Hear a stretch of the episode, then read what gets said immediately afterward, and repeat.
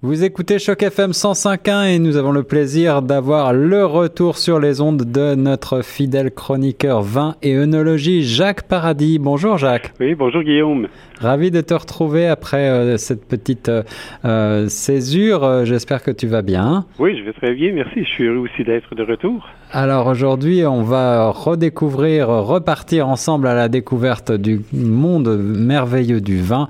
Et pour cela, eh bien, le premier vin comme vous le savez, c'est euh, celui qu'on appelle, le vin découverte, vin découverte de la semaine. Il s'agit cette fois d'un vin rouge de la région de Douro au Portugal, le Quadrus 2012. C'est bien ça? C'est exact, oui. Un vin euh, que Vintage a reçu il y a deux semaines et qui se détaille à 19,95. 19,95, c'est un bon prix pour un vin découverte. le vin découverte, tu peux rappeler le principe pour les auditeurs qui nous rejoignent? Oui, en fait, simplement que c'est un vin qui, pour une raison ou pour une autre, nous amène à parler ou d'une région qui est moins connue ou d'un type de euh, vinification, de techniques qui sont moins connues. Alors, a un vin qui présente un intérêt particulier selon moi. C'est ça. Alors, qu'en est-il de ce quadrus on, est dans la région du Douro. Tu peux nous rappeler où est-ce que ça se situe au Portugal? Oui. Alors, la région du Douro se situe dans le nord, sur les rives, euh, les pentes très escarpées de la vallée du fleuve qui porte le même nom, le Douro. Oui, c'est ça. Euh, alors, et jusqu'à la euh, frontière avec l'Espagne. Alors, ce vin vient d'un vignoble qui est situé dans la région du Haut-Douro, alors vraiment tout près de la frontière espagnole. D'accord. Et euh, il est le fruit d'une collaboration euh, assez récente entre euh, un homme d'affaires, Aris Kaplanis, de Toronto, qui est dans le secteur des technologies, ah. et les frères Tony et Mario Amaro, qui sont les propriétaires du restaurant assez connu Opus qui est situé sur la rue Prince-Arthur à Toronto. Ah, intéressant, intéressant.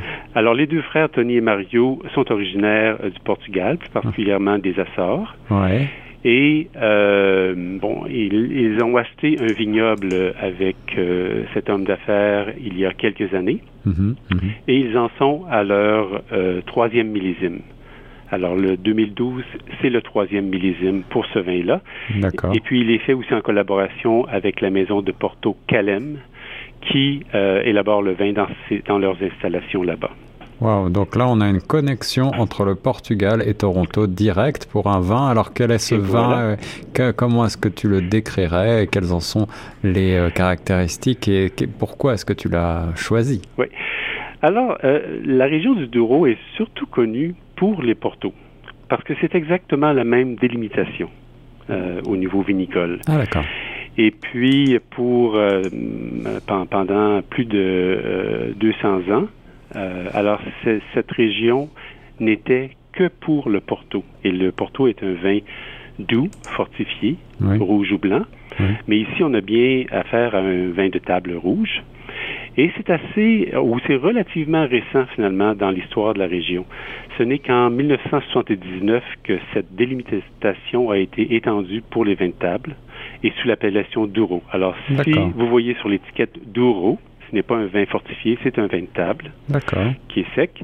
Si vous voyez Porto, alors le, vin vient de la même région, mais c'est un vin doux fortifié. C'est ça, c'est la différence. Et voilà, oui. Alors c'est l'une des raisons pour lesquelles euh, j'ai pensé qu'il était intéressant. On en, on en voit de plus en plus, mais c'est quand même relativement moins connu, parce que ce n'est que euh, vers le milieu des années 1990 que vraiment la région a commencé à produire de façon commerciale des vins de table non fortifiés. Alors, qu'est-ce que, qu'est-ce que ça donne finalement ce, vin euh, du Douro euh, en termes de, eh bien, de goût et en termes de force euh, Comment est-ce que tu le décrirais? Oui. Alors, les cépages qui sont acceptés pour l'appellation sont les mêmes que pour le vin fortifié de Porto. Alors, il y a jusqu'à une centaine de cépages qui sont acceptés. Mais dans ce cas-ci, alors, euh, le vin est fait à plus de 50% de Touriga national, qui est un cépage qui est considéré comme un cépage de grande qualité pour le Porto comme pour les vins de table, parce qu'il a un, très beau caractère floral et puis présente des tanins soyeux. Hmm. Alors, et pour le reste, c'est du Tentaroris, qui est un autre nom du Tempranillo. Alors, le cépage si important en Espagne, puis également important au Portugal. Et puis, euh, en moindre quantité, à 15% euh, le Suzao. Alors, ce que ça donne, ça donne un vin euh, aux arômes puis aux saveurs de cerises rouges et noires, de prunes, avec des notes florales, justement, qui viennent sans doute principalement du Touriga national. Des notes minérales de graphite euh, et des nuances d'épices qui viennent de l'élevage, euh, je ne sais pas pendant combien de temps, mais certainement, il y a, une influence d'un élevage sous bois. Hmm. Alors, des épices comme girofle, muscade, qui sont typiques justement d'un élevage sous bois. Alors, ce que j'aime, c'est qu'il présente des saveurs qui sont profondes. Il y a une sensation de richesse. C'est un vin qui est assez corsé, mais qui, tout à la fois, présente beaucoup d'élégance. Alors, euh, il, il, titre à 13,5% d'alcool. D'accord. Alors, est-ce qu'on imagine que la proximité, euh, comme tu nous l'as si bien expliqué, avec le, fameux Porto du Portugal, euh, est-ce que ça, ça, rappelle quelque part euh, finalement ce vin fortifié ou est-ce qu'on n'a vraiment rien à voir? Quand même, certains éléments, euh, je dirais, rappellent, surtout euh, tout dépendant de la, de la proportion, par exemple, de Touriga national, qui a vraiment un caractère très raffiné. Mm-hmm. Alors, les vins de Porto, qui sont faits avec une grande proportion de ces cépages-là, vont présenter aussi euh, le, caractère plus floral du vin, les tanins très soyeux. Alors, il y, a, il y a une certaine ressemblance, mais c'est ça. On, peut reconnaître certains, c'est une certaine parenté parce que ce sont les mêmes cépages, oui. Mais évidemment, là, ici, c'est un vin euh, entièrement sec. Et est-ce que, avec quel type de messe que tu verrais bien ce, vin, le Quadrus 2012 ouais, crois que naturellement, il se prête euh, à l'accompagnement de viande rouge. Alors, que l'on pense au bœuf ou agneau, qu'il soit braisé ou grillé. Alors, je crois que c'est un très bon complément, oui. Hmm. Ok, bon, moi, ça nous fait l'eau à la bouche une nouvelle fois de t'entendre si bien parler du vin. Quel va être maintenant le second vin que tu as sélectionné pour nous, le vin de la catégorie qu'on appelle Petit Plaisir Petit Plaisir, Petit Vin Aubaine. Alors celui-ci, euh, à 12 dollars. C'est vraiment un euh, très bon prix. C'est un Chardonnay euh, Réserva de la maison Santa Carolina au Chili. Ah oui, alors donc on part dans, la, dans les terres du Chili. Euh, de quelle région est-il euh, est-il euh, exactement venu? Oui. Alors la maison Santa Carolina qui est établie là au Chili depuis les années, la fin des années 1800, a des, entreprises un petit peu partout, différentes vineries. Mais dans ce cas-ci, ce vin-là vient de la région de euh, Lida, de la vallée de Lida, qui est dans la région de San Antonio. Alors hmm. ça, c'est tout près, c'est tout près de la côte.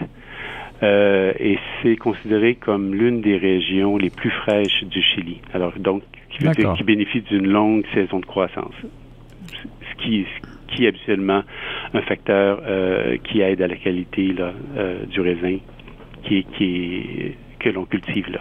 Alors au niveau du cépage, on est 100% chardonnay? C'est cela, 100% chardonnay. Et euh, c'est un vin que j'ai choisi simplement parce que je crois que c'est un vin excellent pour euh, la saison des barbecues. Ben, tu sais, je, une aparté, mais je crois que j'en ai acheté quelques bouteilles euh, il y a très peu de temps. ah oui, bon. Alors tu pourras, tu pourras dire ce que tu en penses. Absolument. Mais euh, je ne sais pas si tu es d'accord, mais c'est un vin d'une part qui est assez corsé euh, et qui se démarque, selon moi, par l'intensité des, de ses saveurs. Alors, il a euh, de belles saveurs d'agrumes mûrs, alors plutôt lime et pamplemousse, de pêche blanche et aussi de fruits tropicaux et un petit peu peut-être de saveurs de caramel, une influence de, de bois, de, de vanille, de bois. C'est vrai, oui, oui. Et euh, alors, je, je, crois que c'est un bon vin pour un barbecue parce que justement en raison de l'intensité des saveurs. Et puis c'est un vin assez corsé. Alors, lorsqu'on est euh, à faire griller des aliments, des grillades euh, sur le grill, alors évidemment, il y a, ce sont des saveurs qui sont intenses. Oui. Et on a besoin d'un vin qui va se démarquer, je crois, ou par une, une acidité très grande, pour nettoyer le palais, ou, et à ce moment-là, les saveurs sont moins importantes, ou par un, vin justement qui a euh, une belle intensité des saveurs pour tenir tête aux, saveurs par ailleurs des aliments qui sont cuits sur le grill et puis de toutes les autres saveurs si l'on mange à l'extérieur, c'est-à-dire de tous les autres arômes et parfums qui sont à l'extérieur dans le jardin. Dans le jardin Voilà.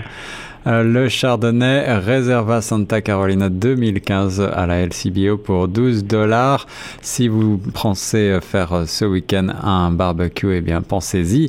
Merci beaucoup Jacques Paradis pour cette nouvelle chronique 20 sur les ondes de choc FM 105.1. Eh bien, c'est moi qui te remercie de m'inviter.